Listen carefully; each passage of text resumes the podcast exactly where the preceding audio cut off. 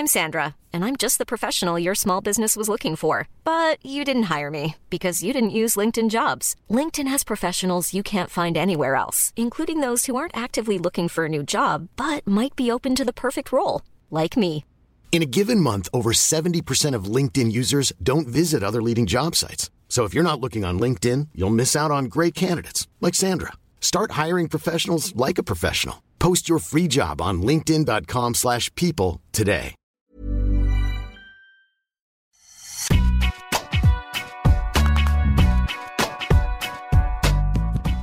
Bonjour à toutes et tous, bienvenue dans Deep Impact, votre podcast tennis sur Eurosport. Je suis Anne Boyer, journaliste de la rédaction, et je suis accompagnée bien sûr de l'incontournable Arnaud Di Pasquale, le pilier de cette émission. Bonjour Arnaud.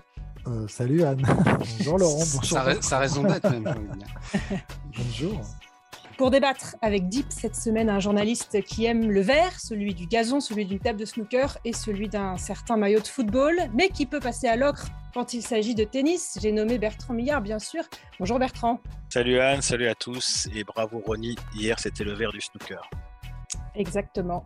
Et pour parler tennis, prendre de l'altitude, il lâche sa plume pour partager son avis éclairé et éclairant. Laurent Vern est avec nous. Bonjour Laurent. Salut Anne, salut à tous. Et bravo Ronnie, il a raison maintenant. Bravo Ronnie. On ne va pas parler de snooker aujourd'hui, même si on aurait adoré, mais euh, on va se pencher sur euh, la terre battue, puisque la saison euh, sur ocre bat son plein avec euh, en ce moment le Masters mille de Madrid sur Eurosport. Un tournoi euh, madrilène particulièrement euh, intéressant et excitant, puisqu'il réunit enfin Rafael Nadal et Novak Djokovic en deux mille vingt-deux. C'est une première. Est-ce le vrai coup d'envoi de la saison sur terre battue? On en parle dans le débat de la semaine. Nadal fait donc son retour après sa blessure à une côte à Indian Wells en mars dernier. La saison sur terre battue démarre tard pour le Mallorquin. Que peut-il attendre de ce premier tournoi? Est-il toujours le favori pour un quatorzième Roland Garros? Ce sera l'objet de la question qui fâche. Il y aura aussi l'œil de Deep et la stat de Jeux sept et Mat, notre partenaire au programme de cette émission. Je vous rappelle que ce podcast est à retrouver sur toutes les bonnes plateformes d'écoute, Spotify, Deezer, Acast, Apple Podcast. Abonnez-vous et n'hésitez pas à nous laisser un commentaire. Les joueurs sont prêts. Deep Impact, c'est parti. Cette semaine, donc, la planète tennis a les yeux rivés sur la Caja Mágica de Madrid, où se déroule le deuxième Masters mille de la saison sur terre battue. Après un, un Monte Carlo étonnant, mais non moins passionnant, sans Nadal, avec les éliminations précoces de Djokovic, d'Alcaraz, pas encore au, au point sur terre, l'histoire est tout autre. Ici, euh, en Espagne, Alcaraz a gagné à Barcelone, Djokovic est allé jusqu'en finale à Belgrade, et Nadal est là, tout simplement. Donc, une question simple pour, pour commencer ce débat. Est-ce que la présence de ces trois-là, combinée aussi à celle de, de Tsitsipas, vainqueur du premier Masters à Monte Carlo, fait de Madrid le véritable point de, de départ de, de la saison sur terre? Arnaud, peut-être pour, pour commencer. Alors, euh, comme souvent, je, je dis oui et non. C'est embêtant, hein. Alors je dis, je dis oui évidemment parce que euh, il y a quelques semaines maintenant d'adaptation, d'acclimatation à la surface. Euh, c'est ce que tu disais Anne. Enfin, à un moment, tu, tu arrives à Monte Carlo, on sent que dans les premiers tours, il y a beaucoup de surprises, des scores assez étonnants d'ailleurs, avec euh, des six un, un six. Euh, on sent que les glissades ne sont pas encore euh, bien intégrées. Euh, on sent que les trajectoires de balles non plus ne sont pas encore au rendez-vous. Tout ça, voilà, fait que Monte Carlo, c'est très particulier. Il y, y a des hauts et des bas. Et, enfin, en tout cas, c'est beaucoup plus inconstant que, que par la suite. Ça se règle un petit peu la semaine suivante. Et là, on arrive où on est prêt parce que les joueurs ont suffisamment d'heures de répétition, d'entraînement pour être euh, fin prêt. Et donc, par rapport à ça, oui, ça lance clairement la saison sur terre. Maintenant, j'ai un petit problème, et c'est peut-être personnel, avec ce tournoi de Madrid qui est quand même assez particulier dans des conditions très vives, un peu en altitude, où on sent quand même que les, les joueurs ont du mal à contrôler la balle. Donc, en fait, j'ai... oui, ils sont prêts, mais est-ce que c'est vraiment un tournoi le plus représentatif classique, classique de terre battue? Euh, je, ben, dans l'absolu, je parlerai plus de Rome après ou là. En tout cas, si l'objectif, c'est de se dire la prépa, c'est Roland, c'est-à-dire que là, s'il y a des surprises, je ne suis pas encore très inquiet. Voilà. En fait, si les meilleurs, là, dont tu viens de parler, dont on parle régulièrement sur terre battue, perdent euh, à Madrid, je ne suis pas sûr que ce soit franchement préjudiciable pour la suite. à partir de Rome, on peut commencer à s'inquiéter. Jusqu'à Madrid, ça va encore. Voilà, en gros, euh, mon point sur, euh, sur cette question. Mais alors après, ça démarre jamais vraiment, puisque Monte Carlo, c'est spécial. Si, si, parce je que... dis à Rome, je dis à Rome. Ça démarre à Roland, en fait. Oui, ça démarre à Roland, parce que je, Monte Carlo, je... c'est le début, la transition oh. dure terre est compliquée. Vous à Madrid, il y a pas. de l'altitude. Vous n'écoutez pas, c'est fou. Non, ça mais, démarre à Le. Arnaud, Arnaud a, a raison, c'est vrai que c'est un tournoi qui est particulier. D'ailleurs, Rafael Nadal ne l'a, n'a gagné que quatre fois à Madrid sur terre. Alors, de, la plupart des joueurs euh, s'en contentent très largement, mais c'est vrai quand on compare à ces dizaines, de, enfin, ces dizaines, au-delà de la dizaine de victoires à Barcelone, à, à, à Monte Carlo évidemment, et même à Rome, je pense qu'il a, il a un palmarès supérieur. C'est un tournoi pas comme les autres. D'ailleurs, euh, Federer brillait souvent. En fait, ça n'avantage pas les vrais terriens. Oui, c'est sûr, ouais, voilà. c'est sûr. Mais en plus, il y a les caractéristiques du tournoi et il y a celles de ce printemps où à Madrid, ça, ça. va être la rentrée de Rafael Nadal. Novak Djokovic est euh, encore en phase de reprise. Et il y a quand même encore beaucoup de questions autour de lui. Donc, euh, les deux principaux acteurs du circuit depuis euh, des années, notamment sur terre, arrivent à Madrid, l'un sans compétition et l'autre sans tous ses repères. C'est pour ça que je ne suis pas loin d'être d'accord avec Arnaud et oui, c'est le vrai début parce que c'est le premier tournoi où on a Djokovic, où on a Nadal, où on a évidemment Alcaraz et on en saura plus si ces joueurs-là commencent à s'affronter. Mais ça, ce n'est pas du tout garanti. En revanche, peut-être qu'il faudra effectivement attendre Rome pour euh, avoir des confrontations entre eux. Et tant que ces joueurs-là n'ont pas, euh, n'ont pas livré un duel entre eux, c'est compliqué d'y voir clair. Et c'est vrai aussi pour Alcaraz. Il a, il a perdu d'entrée à Monte Carlo, il a gagné à Barcelone. Mais on a envie de le voir contre un Djokovic, contre un Nadal, pour savoir exactement ce qu'il a dans le ventre. Et même à ce, à ce stade-là de, de la saison, c'est-à-dire que peut-être qu'il euh, gagnera, euh, peut-être même assez facilement, on ne sait jamais, euh, parce que les autres ne seront pas encore prêts. Ou peut-être qu'on verra justement que bah, Alcaraz, contre ces joueurs-là, euh, il y a encore quelque chose euh, qui lui manque. Donc, il y a encore beaucoup d'interrogations et effectivement, il faudra peut-être attendre, attendre Rome pour, euh, pour en savoir vraiment plus. Euh, je... Arnaud, qui est né... soi-disant au Maroc, en fait, euh, il semble très normand. Il est, il est, il est chaque semaine, l'impression qu'il est plus euh, du côté de, de Rouen ou de Caen. Euh, moi, personnellement, étant vraiment à cent pour cent du côté de mon père, côté normand, je peux me permettre de dire euh, oui et non. Euh, mais oui, forcément, je suis forcément d'accord avec mes deux acolytes euh, cette semaine. Et ce tournoi est très excitant parce qu'il y a effectivement tout le monde. Euh, Djokovic, Nadal, en plus, dans la même partie de tableau, de même qu'Alcaraz. Il peut y avoir un Alcaraz-Nadal en quart de finale. Ce serait quand même sympa de les retrouver après leur, leur duel de, d'Indian Wells. Et puis, il euh, y a euh, cette spécificité euh, altitude. Euh, Madrid, euh, on sait que les balles volent un petit peu plus. On sait que Federer y a été plus à l'aise, par exemple, dans sa carrière sur terre que dans d'autres tournois sur terre. Que Nadal, comme l'a rappelé Laurent, il a moins gagné que dans d'autres tournois sur terre, euh, que ça favorise souvent les, les attaquants. Je me souviens notamment d'Akirios, une année qui avait très bien joué. Euh, si je regarde un peu les résultats des, des, des premiers matchs, là, des, du premier tour, moi, Chapovalov qui a, qui a gagné, on voit un Isner qui a battu Krajinovic, je ne sais pas s'il le bat à Monte Carlo ou sur terre battue euh, au niveau de la mer, euh, Basilashvili qui a battu Fonini, il y a quelques surprises quand même, Evans qui bat Delbonis, un spécialiste de la surface, même si ce dernier ne gagne pas beaucoup de matchs cette saison, Sonego qui perd contre Draper, bref, voilà, il y a quand même effectivement déjà des, des, des résultats un petit peu surprenants pour un tournoi de, de terre battue.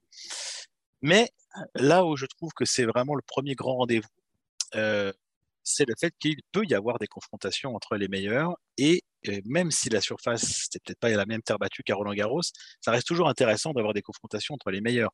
Si on a un Nadal-Alcaraz, si Nadal arrive jusque-là, ce sera, et Alcaraz aussi d'ailleurs, ce sera vraiment particulièrement euh, euh, intéressant de voir à nouveau s'affronter parce qu'il y a toujours quelque chose dans un affrontement. Ça, à quelques semaines d'un grand chelem, ça compte quand même toujours. Euh, la façon dont ça va se jouer, lequel va gagner, de quelle manière, et cetera. Si un Djokovic, Alcaraz, un Djokovic, Nadal, ça peut être aussi intéressant du fait que, que ces confrontations-là ne sont jamais euh, anonymes, que ce n'est jamais pour du beurre, c'est vraiment toujours important. Donc voilà, il y a beaucoup d'interrogations, c'est ça aussi qui rend ce tournoi intéressant. Djokovic très court physiquement encore, on l'a vu sur euh, ses sorties monégasques et euh, et à Belgrade. Euh, est-ce qu'il va avoir maintenant la caisse pour aller au bout des trois sets? Nadal, intouchable en début de saison, totalement intouchable et qui a été touché par une blessure comme souvent malheureusement pour lui Euh, peut-il reprendre la même dynamique qu'il avait avant, ou va-t-il euh, forcément, enfin, normalement, il va devoir quand même repasser certains stades euh, pour, euh, pour retrouver la compétition et pour retrouver le joueur qu'il était en début de saison, c'est-à-dire un joueur, encore une fois, imbattable. Alcaraz va-t-il confirmer tenir son rang euh, de, de, de, d'un top euh, trois sur Terre, en tout cas, euh, comme il l'était jusqu'à cette saison. Donc, euh, tout ça, je trouve... donne l'envie de répondre oui à la question. Oui, c'est vraiment le premier grand rendez-vous et le lancement de la saison sur terre battue parce que tout le monde est là. Et puis, à le condition côté, qu'il y ait des confrontations. Voilà, et les, et à condition qu'il y ait des confrontations. Et, et puis, on a envie de répondre non quand on, dit, quand on sait que c'est un tournoi très spécifique, encore une fois, au niveau des, des conditions de jeu par rapport à un terre battue classique comme Rome, effectivement, ou Roland Garros. Il va y avoir des confrontations, euh, on l'espère. En tout cas, ils sont dans la même partie de tableau, donc ça peut donner déjà un quart de finale, vous l'avez dit, euh, Alcaraz-Nadal, et potentiellement une, une demi entre Djokovic et le vainqueur euh, du duel euh, espagnol. En tout cas, euh, Djokovic et, et Alcaraz se sont joués à l'entraînement euh, hier, et donc euh, on les a vus l'un contre l'autre sur, sur terre battue, et Djokovic a mis une raclée à Alcaraz dans le premier set, six un, euh, selon les, les mots de, de l'Espagnol. Ça, on a envie de, effectivement, de, on a vu un Alcaraz-Nadal, bon, c'était sur dur cette saison, on a envie de voir un, un Alcaraz-Djokovic, effectivement, avant euh, ce, ce rendez-vous de Roland-Garros. Arnaud, pour vous, c'est, ouais. c'est une confrontation qui peut euh, non, mais compter avant... dans les années à venir. Bien, bien sûr, mais avant de revenir là-dessus, c'est par rapport à ce que, à ce que disent mes, mes camarades, c'est, en fait, c'est, donc, ce sont les confrontations qui jouent pour vous sur le lancement de la saison sur Terre. Plus non, mais non. ça te donne ah, quand même. Ça y contribue. De... Bah, ça te donne des ah ouais, indications, quand même, ouais. forcément. Quand même. D'accord. Donc, donc, donc, en fait, si... non, mais ce que je veux dire, c'est j'essaie juste de, de comprendre. Ça veut dire que si à Monte Carlo on avait eu un Djoko Nadal, on aurait, on aurait dit que la saison avait commencé à Monte Carlo plus tôt. Bah, je pense plus dans que... l'optique de, de Roland Garros en ligne de mire. C'est quand même ce qui manque aujourd'hui. C'est-à-dire que c'est assez peu commun qu'on arrive à Madrid. Déjà sans avoir vu Rafael Nadal, je ne sais même pas si c'est déjà arrivé. Euh, il a peut-être déjà démarré à Barcelone. Une fois, non Une fois, je crois. Ouais. Ouais, mais il n'avait pas repris à Barcelone. À Barcelone, oui. Ouais, Ma- Ma- Madrid, c'est vraiment c'est très tard. C'est la première fois aussi lui. Tard. Donc, euh, ça, c'est quand même assez exceptionnel. Et parallèlement, on a Djokovic qui, euh, bah, lui, n'a pas joué pendant plusieurs mois avant. Donc, a joué allez, deux matchs en l'espace de quatre mois. Donc, ça, c'est quand même pas commun non plus. Et puis, on a le, le, le cas Carlos Alcaraz, dont on sent, on pressent qu'il peut faire très, très mal dans cette campagne sur Terre et jusqu'à Roland-Garros. Mais encore une fois, tant qu'il, euh, voilà, tant qu'il joue euh, Carreno Busta en finale, euh, ça ne donne pas les mêmes indications que euh, quand il va jouer Rafael Nadal. Enfin, ça me paraît euh, presque… Ce qui en donne plus, euh, c'est sur son physique. C'est le fait d'enchaîner trois heures quarante de demi et la finale… Bien sûr, de, de, de, de toute façon, tout ce qu'il fait depuis des semaines en dit long sur lui, mais…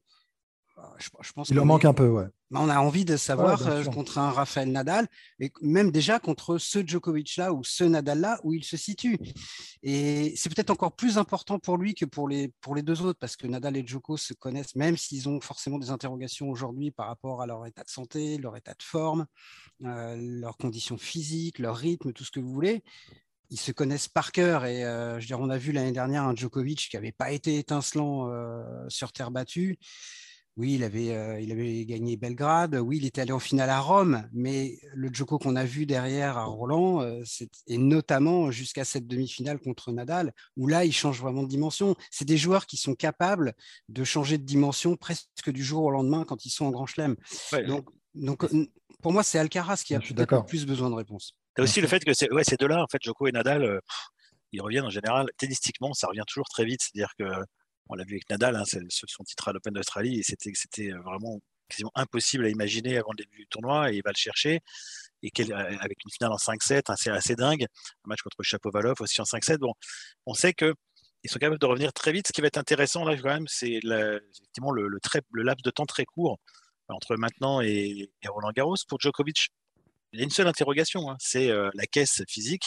Est-ce qu'il va pouvoir être vraiment à cent pour cent physiquement sur une quinzaine au meilleur des cinq, parce que là on a vu que même sur le meilleur des trois, euh, ça coince un petit peu parfois dans un troisième set quand le match est long, on l'a vu en tout cas à deux reprises, et c'est très inhabituel, quand même extrêmement inhabituel chez lui, donc du fait d'avoir manqué beaucoup de compétitions, d'avoir eu euh, quand même un début de, d'année euh, extrêmement difficile aussi sur le plan euh, psychologique pour lui, et du côté de, de Nadal, bah, c'est un peu la même chose. En général, ça se remet quand même en place assez vite au niveau du tennis. Et c'est de savoir s'il va être prêt après cette blessure à Indian Wells, euh, physiquement, s'il va, s'il va, s'il va pouvoir être prêt assez tôt pour, pour arriver à cent pour cent également à Roland Garros. Donc, tennistiquement, même Djokovic, hein, moi j'ai vu quand même des, des séquences assez, assez magnifiques de sa part à Belgrade, par exemple.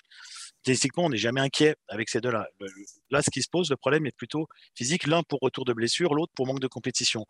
Et ben, pour Nadal, même les, les deux, hein, retour, retour de blessure et, et donc manque de compétition par essence. Donc, c'est, c'est, euh, c'est là, je trouve, que la saison euh, commence vraiment. C'est de les voir tous les deux, effectivement, dans un même tournoi avec un peu cette même problématique et avec des challengers qui, eux, ont joué, qui ont gagné des grands tournois. Tsitsipas, Alcaraz ont gagné des tournois importants. Donc, c'est, c'est là, pour, je trouve qu'effectivement, la saison commence, à condition, effectivement, qu'il y ait quand même quelques, quelques confrontations. Mais je, ah, je pense quand même qu'on va en avoir, parce qu'effectivement, comme l'a dit Anne, ça se, c'est très compact dans le haut de tableau. Hein. C'est quand même très, beaucoup de favoris sont en haut. On va continuer à parler de, de Madrid, justement, et plus spécifiquement de, de Rafael Nadal, puisqu'évidemment, les, les yeux sont, sont tournés vers lui. Ce tournoi de Madrid mar- marque son, son retour. Euh, c'est l'Espagnol qui fait l'objet de notre question qui fâche. Après un, un début de saison tonitruant, on l'a dit, avec le vingt et unième Grand Chelem de l'Espagnol à, à l'Open d'Australie, deux autres titres sur dur, hein, à Melbourne et à Acapulco. Il a dû s'arrêter pour soigner une fracture à, à une côte. Il l'a dit lui-même, il a mis du temps à pouvoir retourner déjà sur un court de tennis à cause des, des douleurs de, de cette blessure aux côtes. On a vu avec Djokovic, même si c'est un, un contexte différent, que le retour à la compétition pouvait prendre du temps, le retour aux, aux sensations et surtout euh, au physique, surtout avec euh, le Serbe. A-t-il assez de temps, Rafael Nadal, avant Roland Garros dans moins de trois semaines? Bertrand? ah, On revient un petit peu à cette problématique. Effectivement, le temps... J'ai envie de dire, euh, il, a, il en a peut-être assez, parce que euh, parce que on, on connaît encore une fois l'animal et on sait qu'il est, euh, déjà on sait quel niveau de jeu il avait en début de saison, euh, jusqu'à ce fameux tournoi d'Indian Wells où il perd en finale contre Fritz en étant déjà blessé depuis la fin de la demi-finale. Euh, il nous a habitués quand même à des retours euh, souvent impressionnants sur euh, sur des après-blessures, sur des laps de temps parfois beaucoup plus longs d'absence, hein, euh, on le sait. Notamment, évidemment, euh, la dernière en date. Donc, euh, là, en plus, c'est un retour sur sa surface. Alors, c'est vrai qu'à Madrid, un peu particulier parce que ce n'est pas, euh, comme on l'a déjà évoqué, euh, la terre battue classique du fait des conditions de jeu. Mais c'est quand même sur sa surface euh, favorite. Donc, ça devrait faciliter un petit peu les, les choses.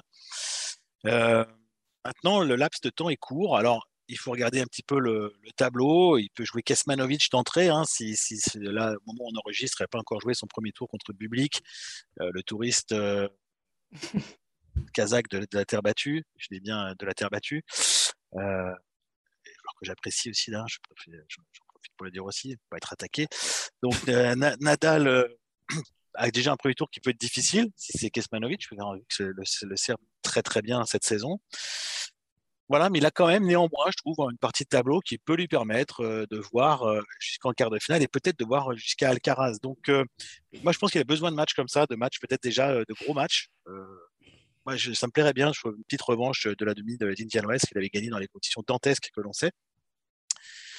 Donc, il, le temps est précieux pour Nadal, mais je crois qu'avec deux Masters mille et l'entraînement, la dose d'entraînement qu'il va mettre, parce que s'il est capable, hein, de la mettre actuellement dans les niveau physique, je, je, je, je pense que ce sera quand même suffisant à mon avis, parce que Nadal aussi à Roland Garros, c'est souvent une première semaine, ça dépendra du tirage, mais c'est souvent une première semaine qui est aussi une semaine euh, euh, comment dire, entraînement. Après, ouais, pas d'entraînement, mais bah, ce que je veux dire, hein, de, de, de finalisation de sa préparation. Exactement, de finalisation de sa préparation dans des conditions euh, du tournoi et au vers des cinq. Donc, je, je, par rapport à ce qu'il nous a montré récemment, et si sa blessure est vraiment résorbée, je ne suis pas trop inquiet pour lui et je pense que deux Masters mille peuvent suffire effectivement à être prêt pour Roland Garros. Alors, au niveau de la blessure, il a dit que ses médecins lui avaient donné le feu vert, donc a priori, il n'y a, a plus aucune gêne, mais on l'a dit tout à l'heure, c'est quand même la première fois qu'il arrive seulement à Madrid pour cette saison sur terre. Est-ce qu'on peut parler de, de compte à rebours, Laurent ? Oui, surtout que au-delà de l'absence en compétition, il y a le fait qu'il a vraiment dû attendre longtemps avant de pouvoir retaper la balle. Donc, euh, en termes de, de perte de rythme, euh, voire de conditions physiques, ça peut être un peu préjudiciable. Maintenant, euh, on parle de Rafael Nadal, on parle de terre battue. Et moi, je me souviens, avant le, enfin, l'Open d'Australie, il faut se souvenir qu'il revient, il n'a pas joué pendant cinq mois. Et il a eu le Covid à peine un mois avant l'Open d'Australie. Donc, en plus... Et un Covid assez sévère, d'après ce qu'il, ce qu'il avait expliqué et qu'il avait vraiment mis à plat. Donc, euh, moi, très sincèrement, je l'avais dit d'ailleurs hein, dans cette émission, euh, je, je, ne, je ne l'imaginais pas remporter l'Open d'Australie. Ça me paraissait, euh, pour toutes ces raisons-là, très, très compliqué. Non pas que je ne pensais pas qu'il serait pas capable d'être à un très bon niveau, mais entre être à un très bon niveau et aller gagner un tournoi du Grand Chelem, sur dur en plus, après cinq mois d'absence et une préparation aussi perturbée, ça me paraissait fou. Donc, euh, qu'il soit capable en trois semaines de se remettre d'aplomb sur terre battue, pour le coup, c'est presque l'inverse qui me surprendrait. Et effectivement, le, le point qu'a avancé Bertrand à la fin est important, c'est-à-dire que même s'il n'arrivait pas, admettons qu'il perde au premier tour contre un Kachmanovic, par exemple, à, à Madrid, que derrière, ça se passe moyennement à Rome, forcément, ce serait un peu inquiétant. Mais je pense quand même qu'en trois sets gagnants, alors là, évidemment, on parle à partir du moment où Rafael Nadal est à cent pour cent physiquement. C'est évidemment un préalable. S'il, s'il, est, s'il est diminué, il deviendra, comme n'importe quel joueur, plus fragile. Mais s'il est à cent pour cent physiquement, à Roland Garros, sur, en trois sets gagnants, sur terre battue, il ne restera qu'une infime poignée de joueurs capables de le battre. La problématique est toujours la même. Donc euh, oui, il, il peut avoir un tirage compliqué, mais en grand chelem, avec le système des trente-deux têtes de série, les joueurs sont quand même très, très protégés. Et donc, euh, s'il est à cent pour cent physiquement, j'ai, j'ai quand même beaucoup de mal à l'imaginer euh, se faire sortir au premier, deuxième, voire troisième tour. Euh, il peut être un peu plus bousculé que d'habitude, il perdra peut-être un set, peut-être même qu'il en perdra deux, mais regardez les statistiques, encore une fois, de Rafael Nadal dans sa carrière en trois sets gagnantes sur terre battue. Euh, ben je, je crois qu'il n'y a que deux joueurs qui l'ont battu, ils s'appellent Robin Söderling et Novak Djokovic. Donc euh, quand je dis qu'il y a une poignée de joueurs qui sont capables de le faire, euh, en activité il n'y en a qu'un qui l'a déjà fait, il l'a fait deux fois, et après peut-être euh, y a-t-il un Tsitsipas, peut-être y a-t-il un Alcaraz, mais aujourd'hui ça reste encore à prouver. Donc euh, moi, je ne suis pas plus inquiet que ça pour Rafael Nadal, mais évidemment les deux tournois qui viennent pour lui, les deux Masters mille à Madrid et Rome, sont très important, mais il ne faudra pas forcément surréagir s'il perd euh, contre Kachmanovic, par exemple, pour sa rentrée. Oui, d'ailleurs, il l'a dit lui-même, hein, que ce serait une semaine très compliquée. C'est la reprise pour lui, il n'en attend pas beaucoup, mais c'est Rafael Nadal. Il avait tenu ce discours à l'Open d'Australie et on sait avec quelle conclusion. Ouais, alors moi, je ne vais, vais pas paraphraser euh, pour une fois, je, j'ai aucune inquiétude, c'est-à-dire que j'en ai même pas une petite, c'est-à-dire pas une once d'inquiétude pour Rafael Nadal. C'est, j'ai même pas envie de dire que c'est un mal pour un bien, mais pas loin. Et qu'au fond, il avait tellement joué, il a tellement engrangé de confiance en début d'année qu'à la fin, la confiance, elle est tellement présente aujourd'hui. C'est monstrueux, cette coupure. Évidemment que c'est toujours embêtant de, de, de devoir couper. Mais enfin, si on parle de la préparation pour Roland, là, on parle de trois semaines, c'est, c'est largement suffisant. Mais, mais, mais largement. Enfin, moi, je, j'ai, alors vraiment, j'ai aucun doute Euh, sur euh, un, un, un, un grand Nadal à Roland Garros, et quel que soit, mais alors vraiment, je, je, pareil là-dessus, je, je, je crois que peu importe en fait ces résultats là sur, sur les deux tournois qui arrivent. Mais vraiment, en fait, en, en termes de compétition, il a, il a raté que deux tournois. Il a raté Monte Carlo et Barcelone dans son programme. Hein. Oui, mais l'arrêt, ce que Miami, de toute façon, il le jouait pas. Miami, il, il, il, il faisait l'impasse parce qu'il avait beaucoup joué. Donc, il a raté Monte Carlo où il n'a pas tellement brillé. Euh, notamment l'année dernière, où il a un peu de mal parce que c'est son premier tournoi sur terre, et puis Barcelone où en général il s'impose, mais c'est vrai que ça fait finalement que deux tournois, même sans l'impression qu'il a arrêté depuis longtemps, parce que les tournois… Il y a coupure et coupure, il y a coupure et voilà. coupure, Bertrand, tu vois, il y a blessure, et bien euh, sûr, tu, bien tu sûr. décides de couper et tu, tu, tu t'entraînes doucement. Là, il a dû quand même arrêter de jouer, bien sûr, bien sûr. C'est là où ça peut le perturber dans sa préparation, mais peu importe, hein, il me semble qu'au regard de ce qui s'est passé en début d'année et du nombre de semaines qui lui reste pour Roland Garros, Je dis, je dis juste, enfin moi c'est encore une fois mon sentiment, hein, mais même si à Madrid et à Rome ça se passe pas bien, c'est pas très, c'est, c'est pas, pas que c'est pas très inquiétant, c'est pas inquiétant. Voilà, on, on sait, et Laurent l'a rappelé, ses stats à Roland. En général, il est dans le vestiaire, il, en a, il a déjà gagné deux sets. Même donc, pas euh... qu'à Roland d'ailleurs, parce que quand je parle de trois sets gagnants, ça comprend la Coupe Davis et à une époque lointaine où les finales de Masters mille se jouaient en, également en trois sets gagnants. Je crois qu'il est à deux, à trois défaites en, je n'ai pas le chiffre exact, mais peut-être cent vingt-cinq ou cent trente matchs. Donc on, on est sur un, une mission quasi impossible, à part pour Novak Djokovic, euh, qui n'est pas forcément le Djokovic de l'année dernière, mais, mais voilà, on verra, on verra le mois prochain à Roland, mais que ce soit pour Nadal ou pour Djokovic, enfin, c'est... Je ne sais même pas si on peut encore se permettre de, de, de douter d'eux de cette façon-là et de prendre le risque de les sous-estimer. Euh, moi, ma, je l'ai presque fait encore en Australie, avant l'Australie, en disant que je, je l'imaginais mal remporter le tournoi. Et voilà, je me suis encore pris une claque sur les doigts. Donc, euh, il, donc je pense qu'il faut. Euh, ils se connaissent tellement bien, c'est des champions tellement énormes qu'il faut leur, euh, leur faire confiance et surtout pas s'inquiéter pour eux. Eh bien, on ne s'inquiète pas pour eux. Alors, pour ces, ces deux monstres, en tout cas, on a hâte de, de les voir peut-être se jouer ici à Madrid et puis ensuite à Rome, en attendant peut-être une belle confrontation à Roland-Garros. On va rester du côté de Madrid parce qu'hier, deux Français ont brillé dans la Caja Mágica. Gaël Monfils, facile contre le jeune Espagnol wildcard Jimeno Valero, qui est novice hein, à, ce, à ce niveau euh, de A T P, et Lucas Pouille, impressionnant euh, vainqueur de Karen Khachanov hier six trois six quatre, qui a honoré euh, sa wildcard de la plus belle des manières. Et c'est vers lui, Arnaud, que ton œil se tourne aujourd'hui. C'est l'œil de Deep. Exactement. Alors, on ne va pas faire de débat aujourd'hui sur les wildcards, hein, mais, ça, mais ça viendra. Mais ça viendra. Il faut le garde chaud. Exactement, mais, mais Lucas, ouais, qui a été euh, donc qui a obtenu euh, la wildcard dans ce tournoi de Madrid, euh, qui a été dixième mondial, qui est aujourd'hui cent soixante-quatorzième, il a vingt-huit ans. Euh, Lucas, ça fait quand même quelques mois, quelques années là qu'il lutte, qu'il se bat contre des blessures, contre un manque de confiance criant. Euh, je pense que c'est, c'est très difficile de subir autant de défaites et de déconvenues euh, en fournissant quand même beaucoup d'efforts quand vous avez été aussi haut, à, à, enfin, il a été dixième, je le rappelais. Donc, euh, cette défaite, elle est très encourageante. J'espère que c'est un peu le rebond là, et qu'enfin, il va remonter la pente. Enfin, en tout cas, je lui souhaite de, de tout cœur parce que ça demande beaucoup de force, beaucoup de courage, beaucoup de persévérance. Et euh, je crois que quand on est comme ça à l'extérieur et qu'on, op- qu'on est observa- observateur, pardon, spectateur, on ne se rend pas compte de la difficulté que, que c'est de que devoir remonter justement cette pente.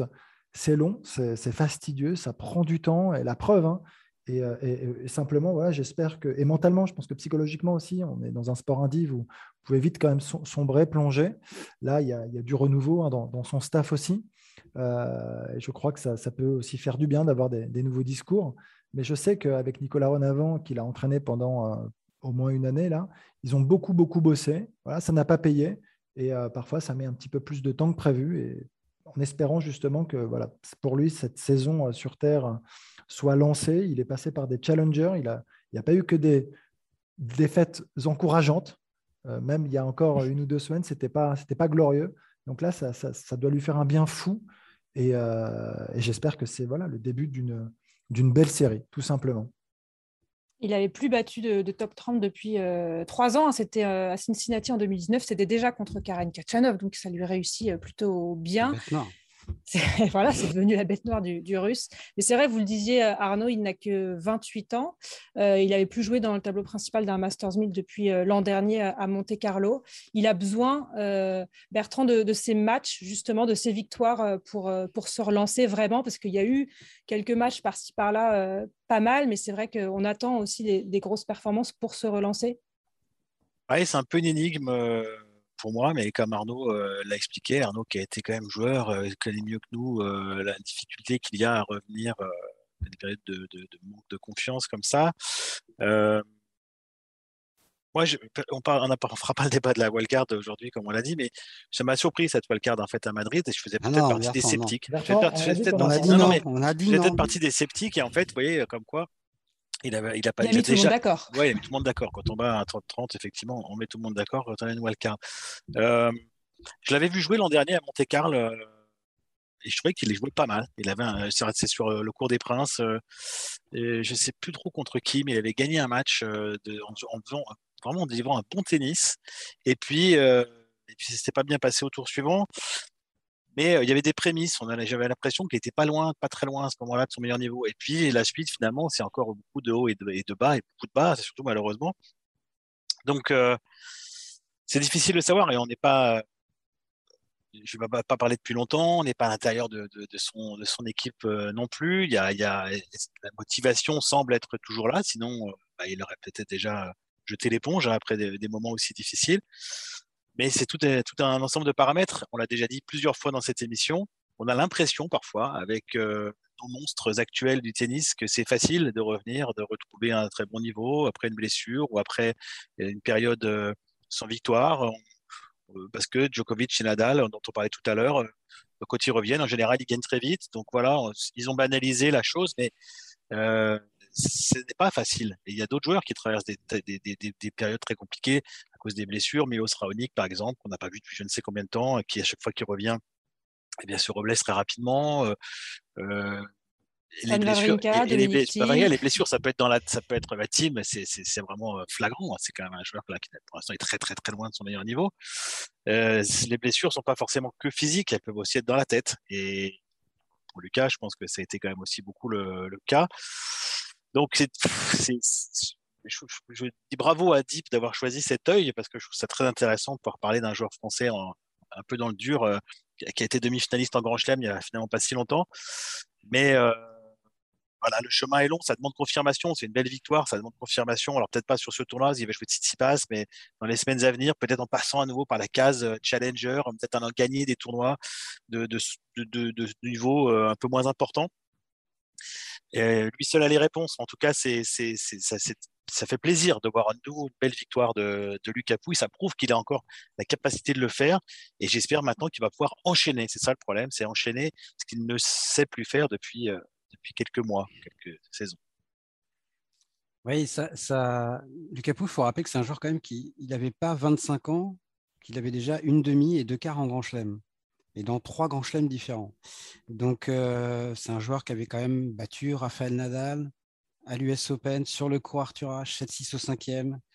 Voilà, tout ça, ce sont des choses qui, qui, qui veulent quand même dire que ce garçon avait beaucoup, beaucoup de potentiel.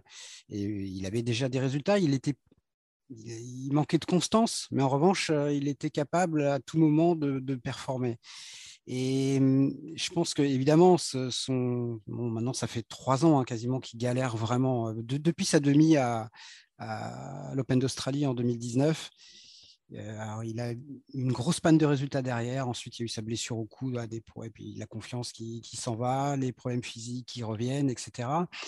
Et je pense que ça a été terrible pour lui. Ça a été terrible aussi pour le tennis français, parce que pour moi, il était, il devait être en tout cas le, un peu le chaînon liant entre la génération. Il est de mille neuf cent quatre-vingt-quatorze, Lucas Pouille. Donc, il devait être le, ben, un petit peu le, le, le leader de transition. Et peut-être même mieux que ça, entre la fameuse génération Monfils, Gasquet, Tsonga, Simon, euh, voire euh, Père, qui était lui aussi de la fin des années euh, quatre-vingts, et en attendant que des jeunes arrivent. Et le fait qu'il ait disparu comme ça de la circulation, alors que c'était un joueur quand même qui, encore une fois, était demi-finaliste en Grand Chelem, qui avait été top dix, ça a fait beaucoup de mal au tennis masculin français, parce qu'aujourd'hui, euh, sincèrement... Euh, S'il n'y avait pas Gaël Monfils qui tenait encore un petit peu la baraque, ce serait vraiment un énorme creux générationnel. Alors que Lucas Pouille, lui, il devrait être au sommet de son expression à vingt-huit ans. Il devrait être vraiment au, au top de sa carrière. Et pour toutes les raisons qui ont été euh, évoquées par mes camarades, malheureusement, il ne l'est pas. Donc c'est vrai que ça fait plaisir de le revoir à ce niveau-là. Et il a un match, moi je pense, plutôt sympa à jouer au prochain tour, qui sera évidemment ultra, ultra, ultra difficile, mais contre Tsitsipas, hein, si je ne dis pas de bêtises. Mais, mais peu importe, il, il faut qu'il rejoue ces matchs-là, en plus dans un Masters mille, donc euh, il en a besoin. Et bon, maintenant, il faudra voir sur la, sur la durée, mais oui, ça fait plaisir, effectivement, de le revoir euh, à ce niveau-là. Et je veux dire que même... On, On espère le revoir au niveau qui était, au moins au niveau qui était le sien, avant qu'il connaisse cette période très très difficile. Et encore une fois, à l'époque, on pouvait peut-être aller parfois en disant euh, ah, Lucas Pouille, euh, c'est un coup oui, un coup non, il est capable de perdre au premier tour euh, euh, contre un Plisane à Roland, il est capable de faire demi en Grand Chelem. Mais aujourd'hui, un Lucas Pouille au top, on, on serait vraiment... nous, Français, très, très, très heureux de l'avoir. Et on, oui. on, on s'en rend compte là. Il y a, il y a un, point, un point que tu soulèves et que je trouve très important et que l'on peut voir depuis le début. Euh, c'est pas, il n'y a pas eu juste un coup d'éclat. Il y en a eu plusieurs. Et donc, ouais. quand tu arrives à répéter ça, c'est que tu es capable, en fait, vraiment de jouer ce niveau-là. C'est pas juste un feu de paille. Et, et ça, c'est, c'est quand même très important. En effet, il y a toujours eu de l'inconstance, c'est vrai. Et c'est, on a peut-être du mal à l'expliquer dans l'absolu. Mais euh, quand tu parles de cette victoire sur Nadal, je crois qu'il bat Del Potro aussi à Wimbledon. Je ouais, crois que, juste ouais, avant, d'ailleurs. C'est, juste c'est avant. Comme, il y a quand même des, des, des, des victoires quand même très marquantes où il est allé chercher un niveau de jeu très, très élevé. Pas une fois, pas deux fois, des, enfin, au moins une dizaine de fois. Ça, ça, c'est un indicateur qui, pour moi, est implacable et qui, à mon sens, euh, quand, c'est pour ça, quand il bat Khachanov, peut vraiment, je ne sais pas, être un catalyseur, un déclic pour, à un moment donné, se, se revenir. Et il y a une prise de conscience qui, qui doit être faite à un moment de nouveau pour euh, se dire, je, je suis capable de nouveau. Parce qu'au contraire, à l'inverse, quand vous perdez et que vous enchaînez les défaites tout le temps, ouais, je crois que tu n'y crois plus, même si tu as beau essayer de te convaincre de l'inverse. Quand tu rentres dans ta piole, dans les challengers et que tu as été dixième mondial, tu dis mais je, je suis nul. Et c'est ça. Et donc là, ça peut vraiment inverser complètement la tendance et, et lui redonner, je ne sais pas, cette foi, cette envie, cet espoir. Voilà, c'est un petit peu ce que, ce que j'imagine et ce que j'espère sur, sur ce genre de victoire. Et sa chance, tu as raison, c'est qu'il n'a encore que vingt-huit ans après trois années de galère. Voilà, donc c'est pas. Euh... Il a pas, c'est pas quelqu'un qui a émergé à vingt-huit ans et qui a plongé entre trente et un et trente-quatre et qui essaie de revenir à trente-cinq. Donc, il a encore le temps. Même si le temps commence à presser, il a encore le temps. J'ai retrouvé là, là, l'an dernier à Monte Carlo et c'était effectivement les victoires. C'était contre Pella, qui était euh, qui n'était pas encore un bon test sur terre battue. Il a battu Popirine, qui également était pas mal à l'époque. Et là, il a perdu sur Davidovich Fokina, euh, finaliste cette année. Et voilà, c'était quand même deux bonnes victoires. Et on se disait, bah, et ça va être pas mal. Et derrière, il perdait sur Verdasco au premier tour de Belgrade, contre Cuevas, en, en prenant seulement sept jeux au premier tour de Roland Garros, perdant en qualif à Stuttgart, en, euh, sur gazon, en qualif au Queens, et cetera. Donc, il, il, il a enchaîné après deux bon match, c'est vraiment, il avait un niveau de jeu intéressant sur ce tournoi. Il avait de nouveau enchaîné avec des, des périodes difficiles. Euh, et, et puis, il y avait eu vraiment des hauts et des bas. Il y avait des, des finales en, en challenger, et cetera. Donc, c'est, voilà, cette constance à retrouver, c'est, c'est vraiment ce qui est le plus difficile. S'il peut enchaîner enfin euh, d'aller deux, trois bons matchs, deux, trois victoires dans un, dans un tournoi du circuit. Et on espère que ça relancera totalement la machine. On espère aussi pour Lucas Pouille, pour le tennis français, pour, pour tout le monde et vous qui regardez du tennis sur Eurosport. Je vous sais, messieurs, friands de statistiques et notre partenaire Constance du compte Twitter Jeu sept et Math en a une nouvelle pour nous cette semaine. Et il s'agit à nouveau de précocité. Euh, on a beaucoup parlé de Carlos Alcaraz, évidemment, euh, bientôt dix-neuf ans cette semaine d'ailleurs. La stat du jour concerne un autre joueur de cette génération deux mille trois. C'est le Danois Holger Rune. À dix-neuf ans et deux jours, il est devenu à Munich la semaine dernière le plus jeune joueur à remporter un, un tournoi sur le circuit principal sans concéder le moindre set euh, jusqu'en finale, donc, depuis un certain Rafael Nadal, qui avait gagné en deux mille quatre à Sopot sans perdre un set, à Acapulco en deux mille cinq et à Barcelone la même année, avant de, de fêter ses dix-neuf ans. Euh, c'est ce qu'a fait Holger Rune, même s'il y a eu un, un abandon en, en finale de, de son adversaire Botic van de Zandschulp euh, dans le premier set. Euh, il va vite, ce Danois. On parle beaucoup de, de son compère Carlos Alcaraz qui, qui a le même âge, mais on le voit de, de plus en plus, le Danois. Qu'est-ce que ça vous inspire, euh, Laurent, cette, cette précocité ? J'avais perdu contre Nadal à Sopot. Ah. C'est tout. Petite parenthèse, on la ferme. C'était, c'était juste. Non, non, c'est important. C'est important. C'est, c'est, c'est le match. C'est, c'est, je me rappelle, le match je me rappelle que c'était son premier. Non, non, je me rappelle que c'était sa première victoire justement dans, dans oui. un tournoi A T P. Oui, et c'est, c'est, le, c'est d'ailleurs, euh, il a toujours dit, hein, c'est grâce à cette victoire, ça lui a donné de la confiance qu'il a pu développer ensuite tout au long de sa carrière. Ouais. Je, voilà. je dois tout à Arnaud Di Pasquale, il a dit, je crois. Comme, comme Federer et comme beaucoup d'autres, vous savez. euh, oui, mais il y, y a une génération qui pousse très clairement. Et, alors, c'est marrant parce que moi, je, je, je prépare justement un article sur, le, sur la notion de précocité dans le tennis. Et qu'il faut vraiment la rapporter à un contexte, à une époque, parce que la précocité n'est plus vraiment ce qu'elle était. C'est-à-dire que ce que fait Carlos Alcaraz aujourd'hui, c'est exceptionnel en termes de précocité, mais dans le contexte de, de notre époque. Euh, c'est-à-dire que là, il, a, il va avoir dix-neuf ans. À dix-neuf ans, il est top dix mondial, il a gagné un Masters mille. Et peut-être que dans un mois, il aura gagné un grand chelem. Et alors là, ce serait extraordinaire de précocité, mais... Finalement, euh, il faut se souvenir que, euh, pour les plus vieux, notamment pour Bertrand et moi, dans, dans les années quatre-vingts, on avait des joueurs qui étaient top dix à seize ans, des Aaron Krickstein, des Jimmy Arias, des joueurs comme ça. Aaron Krickstein avait gagné son premier tournoi, je ne sais même pas s'il avait seize ans encore. Euh, on, on a Agassi. On a eu...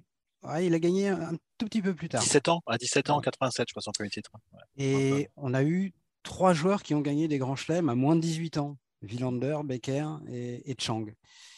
Et depuis trente ans, c'est-à-dire plus de trente ans, depuis la, la victoire de Sampras à l'U S Open quatre-vingt-dix, où il avait dix-neuf ans, un seul joueur a gagné un grand chelem à moins de vingt ans, c'est Rafael Nadal à Roland Garros en deux mille cinq. C'est la seule victoire d'un, d'un ce qu'on appelle un teenager, un ado encore, à moins de vingt euh, en grand chelem. Alors Carlos Alcaraz sera, sera peut-être le deuxième, mais pour qu'un jour le record de Michael Chang soit battu, par exemple, Euh, il faudrait que ce que fait Alcaraz, et qui, je le redis, est extraordinaire dans le contexte de, de cette époque-là, il faudrait qu'il le fasse un an et demi, voire deux ans plus tôt. Donc, euh, il y a précocité et précocité. Et... Mais encore une fois, à l'échelle d'aujourd'hui, ce que fait un Rune, c'est, c'est, c'est très bien, et ce que fait Alcaraz, c'est phénoménal. Et pour parler un petit peu plus du joueur danois, moi je pense que comme beaucoup, je l'avais découvert l'année dernière à l'U S Open, quand il avait affronté Novak Djokovic au, au premier tour. Alors, il avait perdu en quatre sept, donc c'était quand même pas rien pour lui de prendre un set à Novak Djokovic. Maintenant, après, le, le, le match avait... Enfin, il y a des victoires en trois sept qui, étaient beaucoup plus, qui sont beaucoup plus accrochées que celle-ci où il lui est pris un set, parce que je crois que ça avait fait quelque chose comme six un, six sept, six deux, six un. Donc, euh, Novak Djokovic n'avait pas été inquiété une seule seconde.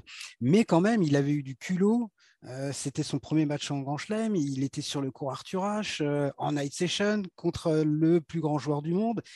Et on avait vu que c'était un joueur qui avait beaucoup, beaucoup de, de qualité et une certaine... Alors après, ça peut être l'innocence un peu de la jeunesse, mais il ne se posait pas de questions, donc c'était euh, rafraîchissant de voir ça. Et c'est un joueur qui monte et qui progresse vite, donc il faudra le suivre dans les, dans les prochains mois, voire peut-être prochaines semaines. Ça fait partie de ces joueurs qui seront intrigants à Roland et qui ne fera pas forcément bon prendre au premier tour pour beaucoup de gens. Oui, il va falloir qu'il se, qu'il se fasse un nom, puisque pour l'instant... Il y a encore certaines personnes qui le confondent avec Rude, qui vient du, d'un pays voisin, oui. La Norvège, un peu plus au nord. Euh, alors, Rune, tu l'as bien dit en plus, hein, c'est, c'est vraiment Rune, effectivement, Rune, apparemment oui, la prononciation. Euh, ce jour, je l'ai, je l'ai, alors, il y a eu effectivement ce match, cette U S Open, j'ai eu la, la possibilité de le commenter une fois pour l'instant, c'était euh, il y a quelques semaines à Indian Wells contre Hugo Humbert, contre qui il avait gagné six trois, six deux. Et effectivement, tout de suite, on sent qu'il y a quelque chose. C'est, c'est, c'est toujours flagrant quand on, voilà, on se dit « Ah, ce joueur, il y a quand même quelque chose en plus. » Et qu'un, que ce soit mental ou tennistique, euh, une force de frappe, euh, un petit truc particulier, on se dit hm, « Lui, il est fort déjà. Il va sûrement être fort. » Alors, ce n'est pas évidemment de, du même acabit qu'Alcaraz. Forcément, c'est, c'est, c'est, ce serait très difficile parce qu'Alcaraz, c'est vraiment un phénomène. Mais quand même, de sa génération, on sent que ça va encore être un joueur de cette génération-là qui va être très fort, un peu comme Musetti euh, et donc comme, euh, comme, comme l'Espagnol. Euh, donc, il avait jusqu'à maintenant un petit peu de mal à, à enchaîner. Et c'est particulièrement intéressant de gagner ce premier titre euh, après des semaines déjà quand même intéressantes parce que ce qui m'a frappé aussi, c'est quand même son côté matcheur. Euh, contre Hugo Humbert, il avait joué avant en patron alors qu'il a dix-huit ans et que Hugo est déjà quand même un joueur assez aguerri euh, du circuit, même s'il était dans une passe un peu difficile. Euh, il a perdu alors, six quatre au troisième contre Berrettini seulement euh, derrière. Alors il y a des hauts et des bas. Derrière, il perd en qualif euh, de Miami face à un joueur euh, très peu connu qui était trois cent soixante-douzième euh, mondial. Puis il y a cette volonté aussi parce que ça a été l'un des petits trucs marrants, petites anecdotes de Monte Carlo cette année. Il est venu jouer les qualifs parce qu'il était donc euh, il était euh, tableau de qualif à Monte Carlo et il jouait un, un challenger à San Remo la semaine précédente, donc San Remo c'est à quelques encablures, hein, c'est pas très loin de Monaco. Il est allé au bout de ce tournoi, donc il a gagné la finale le samedi matin si je dis pas de bêtises et il jouait oui. son premier tour de qualif dans la foulée contre oui. Albott le même jour à Monte Carlo qu'il est venu gagner six deux, six trois pour finalement se qualifier, aller jusqu'au deuxième tour et perdre contre Rude euh, en deux sept séries. Il a battu Karatsev d'ailleurs, contre qui il avait perdu un peu plus tôt dans la saison. Donc, euh, ça montre aussi quand même de belles qualités euh, d'avoir réussi ce, ce, ce tournoi-là. Et puis là, à Munich, bah, il a quand même mis trois et deux à Zverev. Alors, euh, Zverev un peu sur courant alternatif en ce moment, mais c'est quand même forcément une très grosse victoire, la plus grosse de sa carrière face à un numéro trois mondial. Il met zéro et deux à Ruud, encore un homme du Nord, euh, encore un homme seul dans son pays aussi d'ailleurs, et qui, euh, qui est quand même pas un peintre, et donc il faut quand même lui mettre zéro et deux. Et puis bon, à deux derniers tours, Oscar Otte, c'est, c'est plus à sa portée. Et puis la finale, elle n'a pas eu lieu puisqu'il y a eu euh, cet abandon.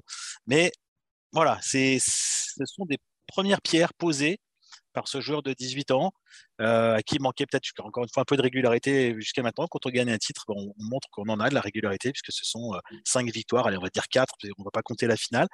Et euh, à quelques semaines d'un grand chelem, Laurent a raison.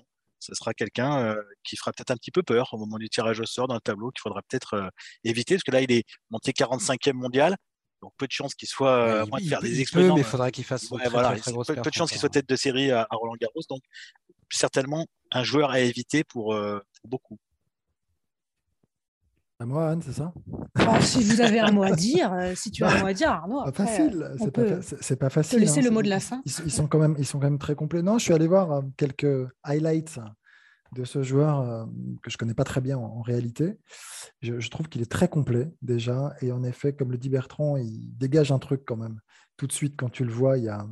Il y a du caractère. Ouais, du caractère, de l'ambition en fait.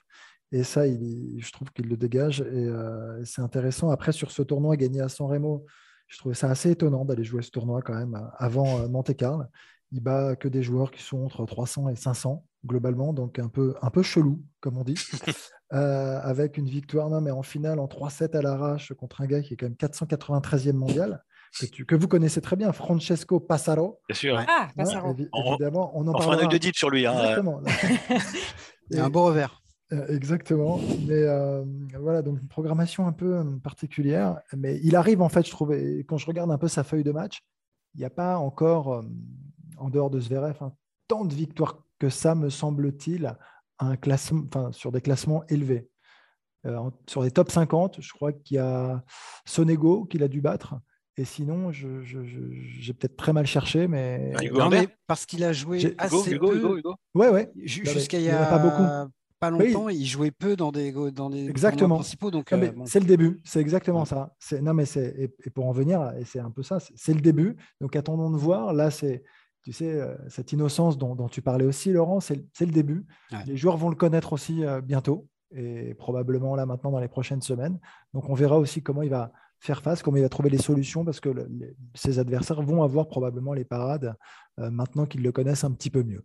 Ouais, tu as raison, puis il faut digérer aussi cette ascension-là. On l'a vu avec quelqu'un comme Musetti l'année dernière où tout était facile, avec ouais. des guillemets pour lui, euh, à Acapulco jusqu'à Roland-Garros. Voilà, t- c'était tout nouveau, tout beau, tout, tout allait bien.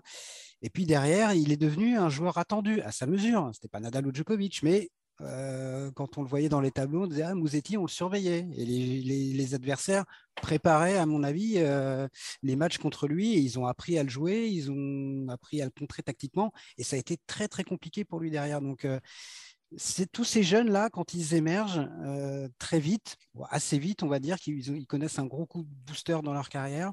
Il y a forcément une période où il faut assimiler ça et digérer ça. Et c'est là qu'on voit, pour moi, ce qui fait la différence entre ceux qui vont être très bons et ceux qui sont déjà...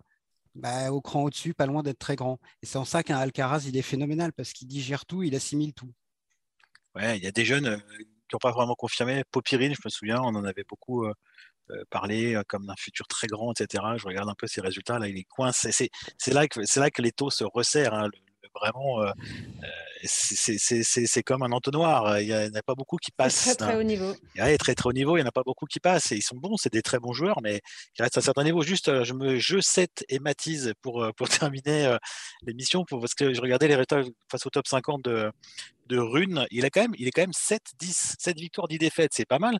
En top, top cinquante, il a battu euh, Benoît Paire, Sonego, comme l'a dit Arnaud, Hugo Humbert, on l'a dit, Karatsev, donc récemment, Garin, Christian Garin, le, le Chilien, et donc c'était Maurice sur terre Garin. À Belgrade, voilà Maurice Garin et, et bien sûr Zverev, les bandes de Zanchu, on ne va peut-être pas la compter parce que c'était pas un ouais. match complet, mais enfin quand même, c'est, ça fait quand même quelques bonnes victoires et surtout elles se multiplient en ce début d'année deux mille vingt-deux. C'est ça qui est intéressant, forcément avant il était quand même très très très jeune, donc ça commence à gagner quand même à ce niveau-là. Il a l'ambition, en tout cas, de finir dans le top vingt-cinq à la fin de cette année deux mille vingt-deux. Holger Rune, il, il l'a dit dans un sujet précis. A T P Uncovered diffusé sur Eurosport. Donc, top vingt-sept. Rendez-vous, euh, rendez-vous à la, à la fin de l'année pour euh, le Danois. Euh, merci à tous. Deep Impact, c'est fini pour cette semaine. N'hésitez pas à nous noter et à nous laisser un commentaire. Abonnez-vous aussi. Vous recevrez ainsi les nouveaux épisodes directement sur votre smartphone. On se retrouve la semaine prochaine. D'ici là, suivez l'actu évidemment sur eurosport point f r et regardez du tennis sur Eurosport. Merci messieurs. Merci Anne. Merci tout le monde. Merci, merci. merci. Ciao. Salut les gars. Ciao.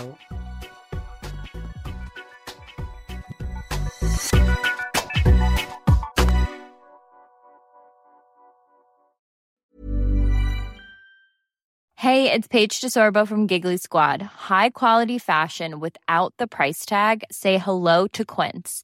I'm snagging high-end essentials like cozy cashmere sweaters, sleek leather jackets, fine jewelry, and so much more. With Quince being fifty to eighty percent less than similar brands.